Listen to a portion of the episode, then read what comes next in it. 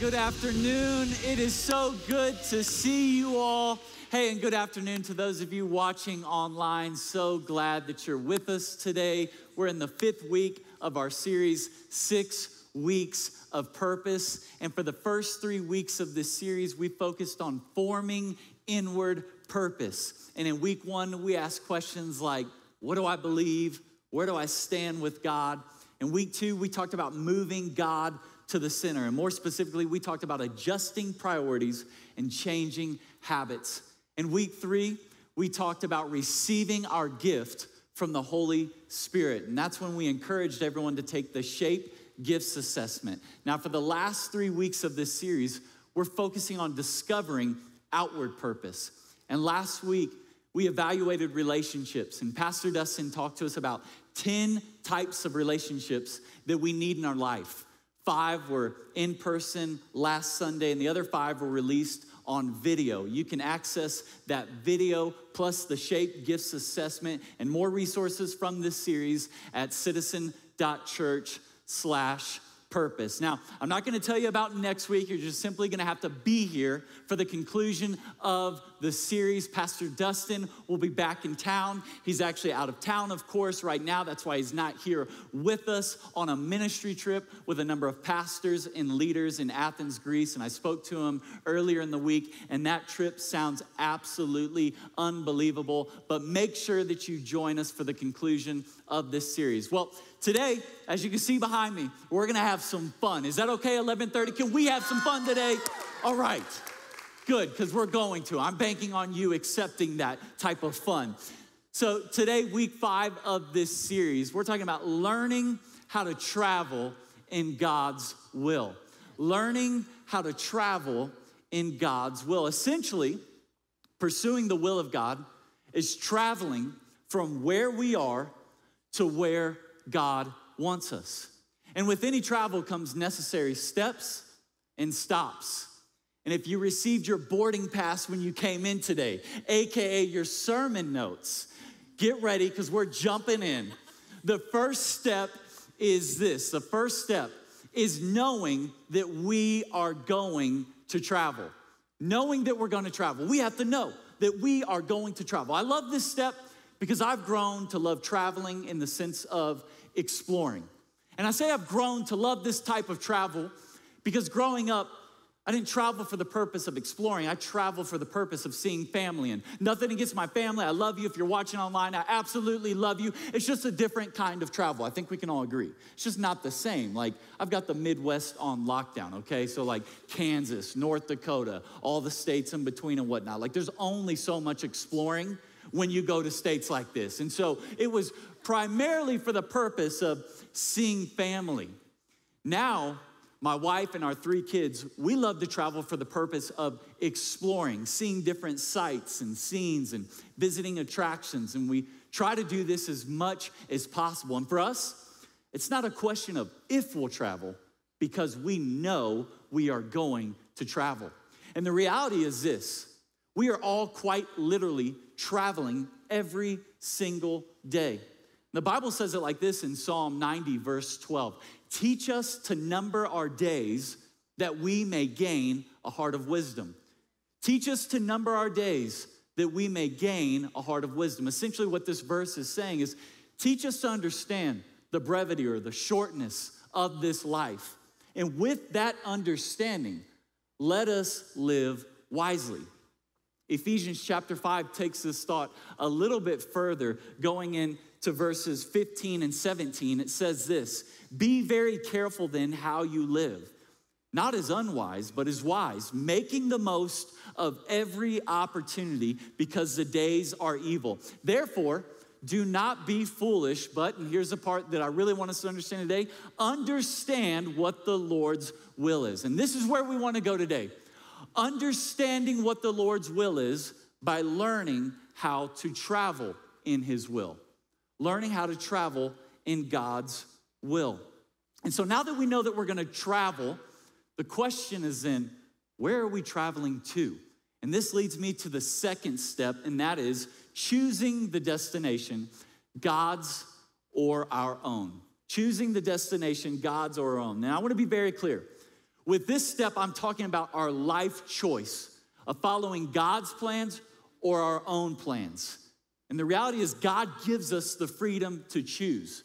In fact, Joshua said this to the Israelites in Joshua 24 15. You've probably heard this before. Maybe it's on a doormat outside your home. It says, But if serving the Lord seems undesirable to you, then choose for yourselves this day whom you will serve. Whether the gods your ancestors served beyond the Euphrates or the gods of the Amorites in whose land you are living. But as for me and my household, we will serve the Lord. Now, with this step, the conversation comes kind of to an end if our destination isn't God's, because there is no seeking His will, since it would ultimately be all about what we want. However, when the destination is God's, it now includes something beyond ourselves, which brings questions questions between where we are and where God wants us. There's this gap of wondering, okay, I'm here, God has a plan for me. How do I get that? I remember taking a mission trip to the Canary Islands, and um, the missionary was driving us to the top of this hill, and it was pretty high up. There was a community at the top, and me and my friend were just kind of talking the whole way up there for the ride. And I don't know if the missionary said at some point, hey, pay attention, because when we get to the top, you're gonna have to get down. But we get to the top, and we get out of the vehicle and we're just kind of like, you know, like sitting around. I'm like, okay, is he gonna get out of the van? You know, like we're just waiting out there. And he never gets out of the van. And I'm thinking, like, okay. And eventually he rolls down his window and says, All right, guys, good luck. I'll see you down at the bottom. And we're like, see, and I'm, it's just one of those moments where you like look at each other. You ever feel like sometimes like, how far do I take this? Do, should I ask the question or should I just act like it'll be fine? We'll figure it out. Well, I quickly just said, like, oh, oh one second. Um, we, you, where's the main road to getting down this thing? He's like, well, we're on the far side here at the top. You're gonna have to work your way over here. And what he wanted us to do was canvas for an event that we were having that evening at the church. So we're gonna pass out these invitations. He said, work your way to the other side here at the top. Then there's one road that gets you down to the bottom. And I can remember canvassing, going around inviting me and my buddy. We passed them all out. And eventually we're facing reality. We're sitting here going like, we have to get down. This is crazy. Where is this one road? And what made it so frustrating is we could come to the edge and we could actually see the church on the main road, way far down at the bottom. But we had no idea how to get there. We were wondering how on earth do we get there? And I think there's many people that find themselves in life traveling and wondering, I, I, I know, God, you have a plan and a purpose. You have something good for me because you love me. There's something good in store for me. But how do I get there? And there's questions that we face questions sometimes of do I stay here or move there? Do I accept the job or not accept the job? Do I stay in this relationship or not? Do I enter into this relationship or not? Do I do this or do that? We find ourselves with these questions. Now, the questions for God and His will for our life they actually define the very nature of our relationship with God because of the dependency that we have in Him by asking the questions in the first place. So it's actually a good thing. Now, once these steps are understood and lived out, knowing that we're gonna travel and choosing God's destination for our life, it's now time to travel in God's will. In today's transportation method, as you may have already figured out by now, it's not by car, it's not a bike, it's not train, it's not a hot air balloon for those of you in, in, town for the balloon fiesta. No, today we're traveling by airplane. And this is where I'm gonna need your cooperation here in a moment for some fun. We're traveling by plane today. And the reason why we're traveling by plane is simply because the security checkpoint stops of what most people have to do, not TSA pre check people, is similar to that of traveling in God's will. I can remember last year going on a trip with a group of people, and they all had TSA pre check, and I didn't. And I'm telling you right now, you TSA pre check people, it's like when you're at the airport, you just think you're above everyone else. I mean, like, we walked in, I can remember we're like rolling our bags all in, we're all walking in together and everything. And I'm like, yeah.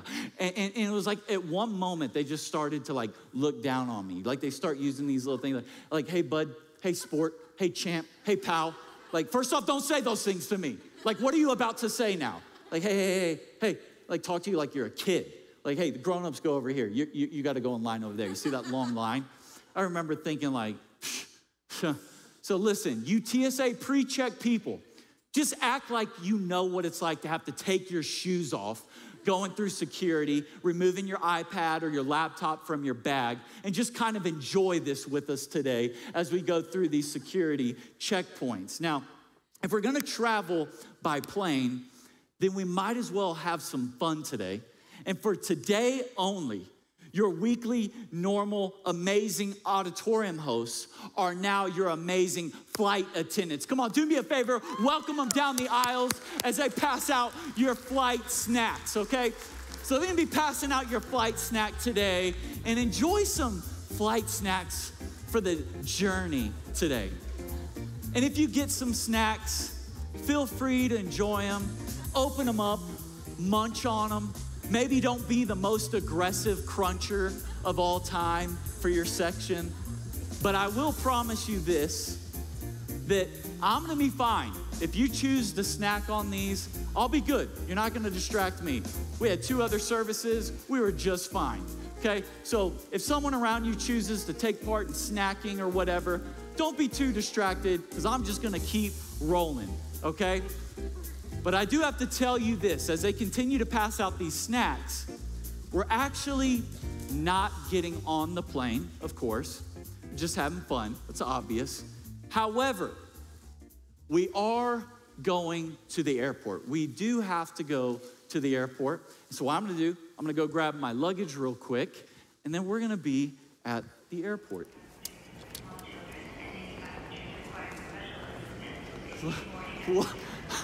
We're here. We're Albuquerque International Sunport. Yes, it's packed. Balloon Fiesta. Oh my goodness, like ooh, we're dodging people, ankles, you know, like oh, like it's like, oh my goodness, we're here. You feel it. Like you hear this? Oh, airplane, like we're traveling today. Wow, yes, give yourselves a hand. We're at the airport. Yes, we made it. We made it.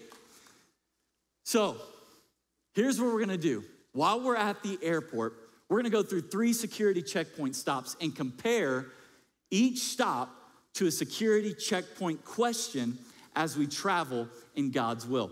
To me, the great paradox of airport security is that it's inconvenient, yet it's necessary. It's inconvenient due to the fact that there's stops, yet it's necessary because it helps keep people safe.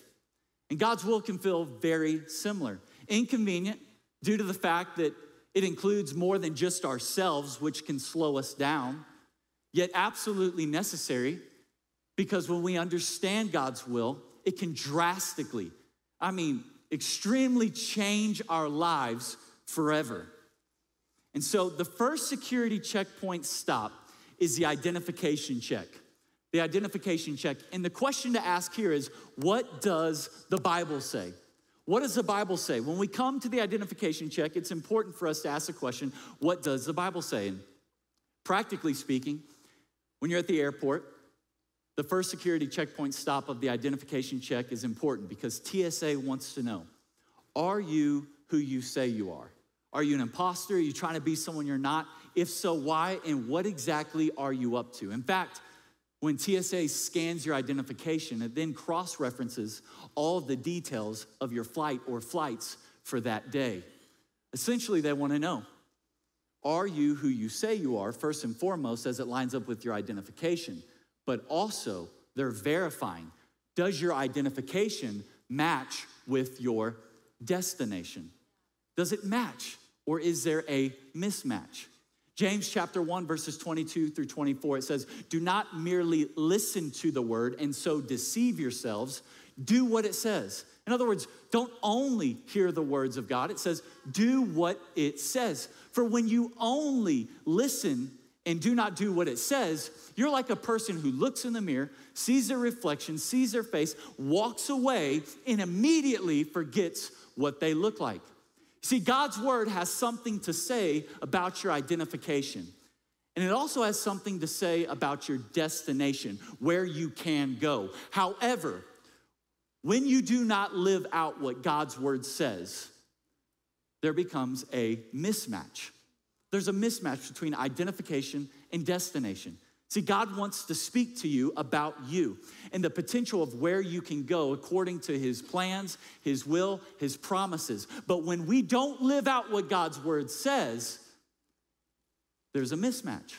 Jesus, he quotes the prophet Isaiah to the Pharisees and saying this These people honor me with their lips, but their hearts are far from me. There's a mismatch between who they claimed to be with their identity and yet where they were going and all that God had for them. They seemed to just be about talk and understanding and being a listener or a reader, but not doing and living out what God's word says.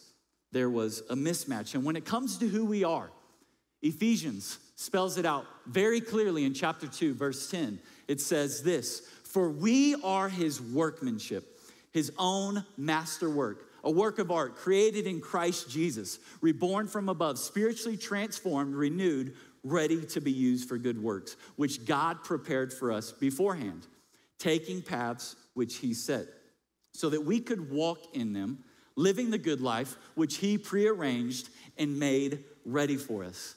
God prearranged for us a destiny, a path, and a purpose. But in His love, He doesn't force us into this because if He did, that would not be love by not giving us the opportunity to respond to Him in love. And forced love is fake love. And so that's the identification check. But what's the importance of asking the question, what does the Bible say? And I think it's important for us, if we're gonna ask this question about what the Bible says, we need to understand what the Bible is for. And of course, we're going to look in the Bible to get this answer and not somewhere else. It says this in 2 Timothy chapter 3 verses 16 and 17.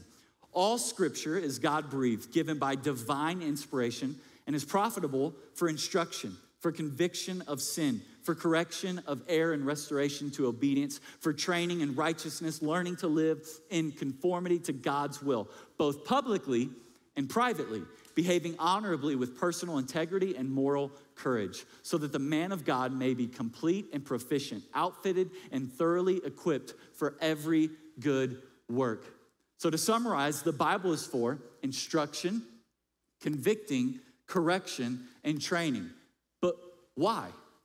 So that we can be well rounded and able to live out our faith according to God's will so that we can not only be just great hearers or readers of the word, but that, so that we can live out God's word in our daily lives. It's important for us to understand what does the Bible say. And when it comes to God's will and what the Bible says, there's two things that we need to get. There are precepts and there are principles. Precepts and principles. Precepts are clearly marked statements. Got a few examples. This first one from 1 Thessalonians 4 3. It says this, and this is what you'll understand a clearly marked statement. This is the will of God, your sanctification, that you abstain from sexual immorality. Another one says this give thanks in all circumstances, for this is the will of God in Christ Jesus for you. That's 1 Thessalonians 5:16. Another one, it's not on the screen, but it's from 2 Corinthians 6:14. It says, "Do not be yoked together with unbelievers." I mean, it's clear cut. It says this. And being yoked together with unbelievers is not just talking about a dating relationship. It's about friendship. And when I say about friendship, it's not saying that you cannot have unbelievers as friends, but it is saying that you should be the one as a believer pouring into those unbelievers, encouraging them, helping lift them up, not the other way around. It's essentially the traffic sign that says this speed limit 35. Like it's clear. What is speeding? Anything over 35. It's the precepts, it's this clearly understood sign of what's being said. The next one is principles. These are general guidelines that require discernment and maturity if we are to grasp them. An example from Philippians 4 7, it says, His peace will guard your hearts and minds as you live in Christ Jesus. In this example, it takes some spiritual maturity and understanding that God's peace is different than the world's peace. I mean, they're two extremely different things because God's peace is not based on positive thinking, lack of conflict, or just good feelings. God's peace is found in trusting that He's in control and we aren't. And I'll be honest with you, it's very easy to say that, it's more difficult to live that. But the peace is found in knowing that we're not the ones in control, God is in control. So we trust Him. And as we trust Him, we discover the peace the more and more we do this, and knowing that His ways are higher than our ways. And this is essentially the sign that says, drive carefully. Drive carefully. It's kind of open for interpretation. And I know some of you, your definition of drive carefully is extremely different than mine because I've driven with some of you before. In fact, I remember driving to the Jemez Mountains. We were gonna go fly fishing, me and someone from our church who I won't name, Bill Dunn. And um, like, I can remember we were heading up the mountain and like, we were going so fast. Like I can remember looking down, seeing the edge of this dirt road going up the mountain, seeing the trees thousands of feet below, and just thinking like, hi trees, I'll see you in a little bit probably. Like this is terrible, I'm gonna die. And I remember thinking like, I think I, I like I genuinely was scared as this person was driving up this mountain at this rate of speed. And, and, and I had this thought like, I need to call my family. I need to talk to them. What's the last thing I said to my kids? And I remembered it was like, boys, stop throwing cereal at each other. Just eat, you know? It's like, it's not a good way to go out. So I'm trying to think, like, I got to call my family, tell them I love them. I looked down at my phone, no cell service. Terrible. And so then I begin to think, like, how do I tell him I don't feel safe at all without being like offensive? You know, I didn't want to say, like, hey, can you slow down? You know, like, hey, man. So I, I, all I could muster up after five minutes of thinking was, hey, you, uh, you, you drive this road quite a bit, huh? Pretty comfortable, you know?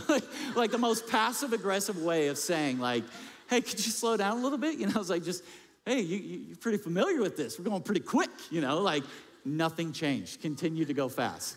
And I was just like, oh gosh, like, oh geez, we are going to. You see, for some people, driving careful could mean 75 miles per hour on a clear, uncongested road, or maybe it's below 10 miles an hour on an icy curved turn or whatever. And it's just open for interpretation. It's different things to different people. But here's what I'm learning it's always wise to consult scripture as your first security checkpoint stop.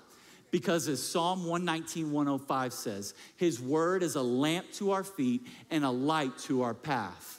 See, there might be times in this gap, the in between of where we are and where God wants us, where we feel like it's dark. It's hazy, we don't understand what's happening. But God's word is there to be a lamp to our feet and to light up our path so that we can have clarity. But we don't have that clarity, we don't have that light if we're simply not in His word. So, that first security checkpoint stop, it's important for us to know the importance of being in God's word. The second security checkpoint stop is the baggage scanner. The baggage scanner. And every single day, TSA scans 5.5 million bags. 5.5 million bags every single day. And if something doesn't look right, it's removed. If it's bad enough, we're not traveling. You see, the question to ask at this stop is what does the Holy Spirit say? What does the Holy Spirit say? The Holy Spirit wants to take a deeper dive into our life. And there's some things that, as we go through the baggage scanner, we might know it's there, but the Holy Spirit needs to deal with it. The Holy Spirit is pointing out some things. The Holy Spirit will point out what needs to be removed in our life. The Holy Spirit will point out where we don't need to go. In fact, one of the characteristics of the Holy Spirit is that the Holy Spirit convicts. And convicts, it simply just means this to convince, to expose, or to cross examine. John 16, 8, it says this, and when the Holy Spirit comes, he will convict the world concerning sin and righteousness and judgment. I, I want to clear this up. Sometimes people can hear this as a bad thing, but it's actually a very good thing. In fact, before this verse, Jesus said to the disciples that it's for your advantage that I go away. I mean, think about how important the Holy Spirit is. For Jesus to say this to the disciples who he spent the last three years with, I mean, every single day performing miracles. The disciples had seen great things from Jesus. It would be so easy to just think, just stay with us. What are you talking about? Jesus goes as far as to talk about the Holy Spirit and saying, it's better if I go. It's better if I go. Why? Because if I don't go, the helper, the Holy Spirit will not come. The Holy Spirit, it provides the nudge that we need in order to prevent us from traveling or continuing to travel in that which separates us from God, known as sin. The Holy Spirit's a good thing. Conviction is from the Holy Spirit. But there's another C word that's from the enemy, Satan, and that word is condemnation. And I want to clear this up. Condemnation, it comes from Satan, and it brings shame by reminding us of our wrongs. But Holy Spirit, the Holy Spirit convicts us of our sin by reminding us of our righteousness, being made right in Christ. It's, a, it's, it's actually a good thing. Condemnation, though, can feel like a cloud of shame hanging over our entire being that we can't even explain. Condemnation, it's vague, hateful, and hopeless. But conviction is specific, helpful, and loving. Condemnation is meant to hold you down and feeling so bad about yourself that you feel like you shouldn't even move on, that you couldn't even move on, and that you should probably just give up. But conviction is hopeful, speaking to your future. Yes, I know you've fallen. This should be removed from your life, but get back up because you're made right in Christ. Your righteousness is in me. That's conviction. It's something that's forward thinking. Get back up. I know you've fallen and we want to get past this, but I want to help you to understand that you can get up and move forward and keep going. Some examples of the Holy Spirit's conviction could be things like this you can't take that addiction into a marriage, you can't behave this way and move across the country. You need to deal with that insecurity before you start dating someone. Unless you fix that unhealthy pattern and behavior, you're only to hurt someone else. Unless you forgive that person in your past, I won't let you walk into my future. The Holy Spirit offers a deeper check into our souls and says things like, that doesn't belong, that needs to be moved, cannot keep moving forward. And guess what? That's for our well being and for those around us. I can remember a time when I went deep sea diving for the first time, and the instructor was verbally going over everything that we needed to do in order to have a successful dive. And he's verbally going over it all. And there's other people on the boat that we don't know. There's a group of me and my friends and other people. And at one point, the instructor he says this to us. He says, "All right, you guys are good to go. I'm to go help these other people. Go ahead and jump in the water." Did one of those like quick stops, you know, like from the missionary earlier story. Like, oh, nope, hold on, you know, uh, we're, we're not gonna go in without you, right? He said, no, I'm just joking. I'm gonna jump in with you. It was important for me to know that though. Why? Because if I would have jumped in that water, I probably would have done things that I should not do, and I probably wouldn't have done things that I should have done. Here's what I know the Holy Spirit at the moment of salvation comes into our life and He stays with us, though. I'm grateful that the Holy Spirit doesn't just come into our life at the moment of salvation and then just say, All right, I'll see you later. No, He stays with us, continuing to mold us, shape us, and prune out that which does not belong. That's the role of the Holy Spirit in our life. I'm grateful for the Holy Spirit that He continues to stay with us. I heard a pastor say this one of the main purposes of the Holy Spirit is to put a Holy Spirit inside of you. For us to have a spirit that's holy. It's important that we're asking the question what does the Holy Spirit say? And the third security checkpoint stop is the body scanner. The body scanner. And it's important for us to ask this question here What does godly counsel say? What does godly counsel say? What do the godly people around me say? If we make it to this security checkpoint stop, most of the time, if we have something on us that does not belong on us, it's because we've forgotten that it's there. Like we didn't realize it.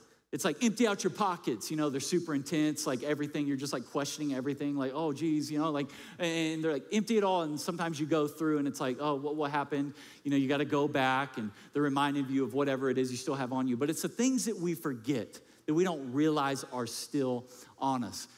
We just went this past week um, to the Balloon Fiesta, actually, and I can remember I got through and I was waiting on my family to come through the body scanner, but I kept hearing like this beeping uh, uh, for one individual, and I was just intrigued. You know, I, just, I love to people watch, okay? All up in the business, wondering like, what's happening here, you know? And, and they kept going, kept trying over and over, probably like eight different times, tried to go through the body scanner and was unsuccessful. So I'm just intrigued, like, and, and, and he had a big jacket, like lots of shirts, you know, it's like so cold, always like more than what you think it feels like. So lots of layers, and so they're checking everything, and finally this person just says, do you have a belt?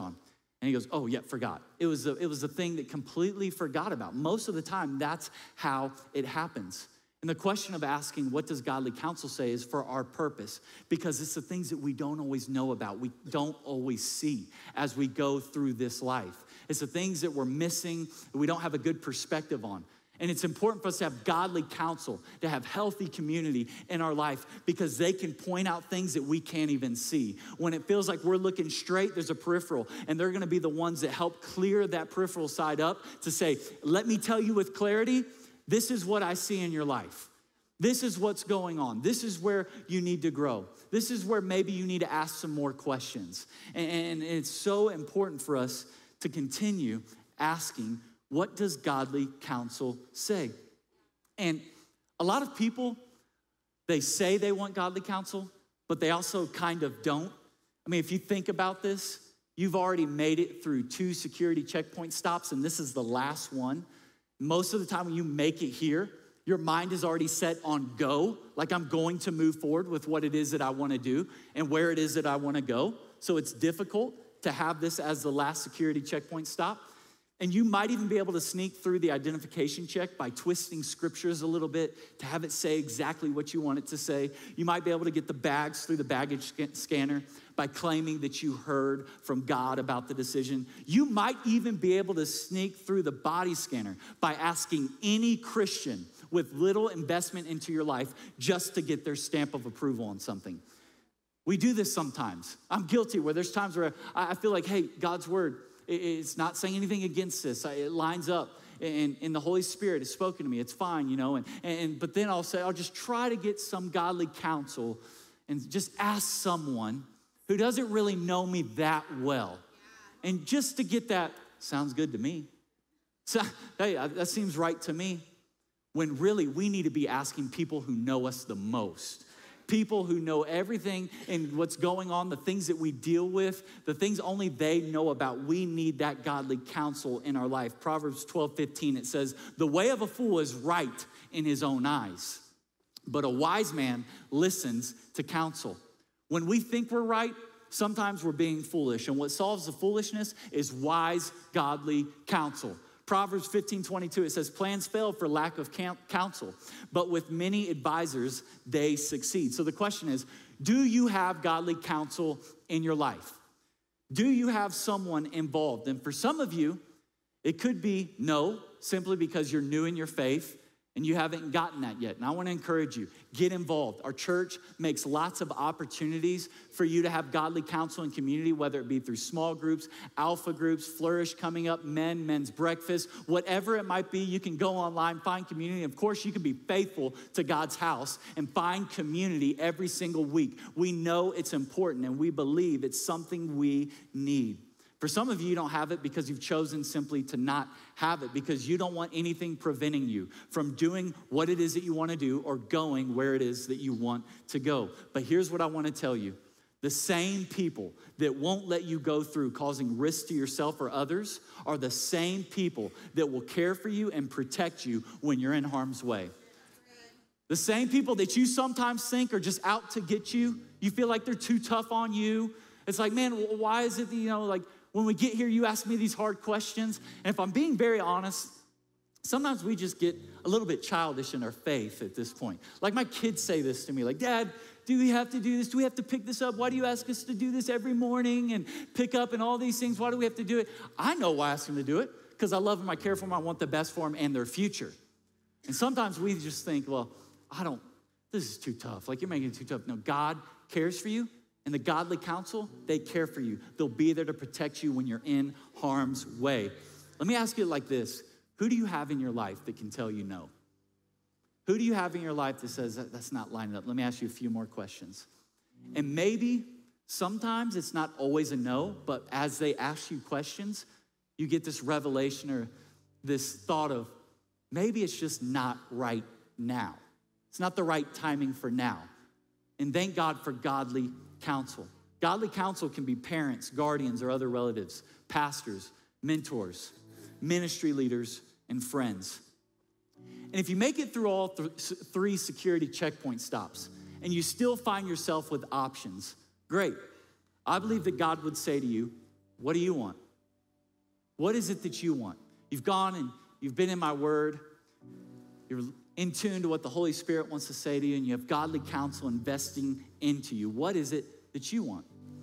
I can remember traveling with a friend about six years ago, and this friend of mine, he traveled often and came into the airport. We're doing normal security, not TSA pre check, both of us. And we get to the point where we're done and, you know, we're tying our shoes and all that. And I lean over and say to him, Hey, I'm, I'm surprised you don't have TSA pre check. Like, with as often as you travel, I'm just kind of surprised. And he said, Well, I've just been doing it so long. I don't have anything against it. I might eventually have TSA pre check, but I, I've just been doing this. It's just, it's normal. It's not that tough for me. It's what I started out doing. I'm just kind of fine with it for now. And then we board the plane, we're on the flight and we flew from New York City to Tulsa, Oklahoma. And for the last 15 minutes, we had some turbulence. And normally I'm fine with turbulence, but for whatever reason, this one kind of got me, I guess, because like I was visibly, visibly looking a little shaken up or whatever. And my friend turns to me and he says, Hey, turbulence is completely normal. This aircraft is built for extreme turbulence. They all are. And I want to let you know it's just kind of this hot air, cool air, and this you know, the different air temperatures and altitudes and all of that. It, it's, it's normal. It's not anything to be afraid of. And in both instances, going through security and the turbulence, he just had this attitude of him that just said, This is normal. And I want to tell you, you might be going through something right now in a season of life where it just feels like there is turbulence. Like you're unsure, it seems rocky, it's shaky, and you're wondering, God, what are you doing? What are you saying? How come you're not speaking? God, speak to me. But here's what I know that traveling, learning to travel in God's will is best when we do it on a day to day basis. That it's not just something we do because we come up with something and we're in this place of wondering, okay, what do I do now? And then we kind of go away and then we come back and we're like, okay, let me go through the three security checkpoint stops. No, no, no, no. It's just normal as my friend would say. Like, this is what I do when I travel. This is what it's like. And as we live for God, it's this is what it's like being in His Word, being in tune to the Holy Spirit's voice, having godly counsel in our life on a day to day basis. In his book, Follow Me, David Platt writes this What if God the Father has not sent his children on a cosmic Easter egg hunt to discover his will while he sits back in heaven saying, You're getting colder, warmer, colder. And what if searching for God's will like this actually misses the entire point of what it means to be a disciple of Jesus? Goes on to say, as followers of Jesus, our lives are subsumed in his life and our ways are totally surrendered to his will. His ultimate concern is not to get you or me from point A to point B along the listen, the quickest, easiest, smoothest, clearest route possible. Instead, his ultimate concern is that you and I would know him deeply as we trust him more completely. The security checkpoint stops are necessary in traveling in God's will, but the ultimate goal is to live in this, to constantly be in tune with His Word, the Holy Spirit, and godly counsel. Because the best way to know God's will is by traveling with God daily. Why? Because the godlier we become, the godlier decisions that we'll make. God wants to speak to you, wants to say something to you. It's time to tune out the distractions, the loud voices that are trying to enter. Get into His Word. Listen to what the Holy Spirit wants to say to you and get godly counsel in your life. Let's pray. Father, we love you. We're so grateful for you that you love us so much. You have a plan for us and a destiny for our lives. Jesus, I pray that you'd speak to us, that we would know you more intimately that we would be in your word, Father, that we would listen to your voice. We'd have people speaking into our lives. godly community that can help grow us, shape us, and not just hearing what we want to hear, but what we need to hear. Father, we love you and we're so grateful for you and your word. It's in your name we pray. Amen.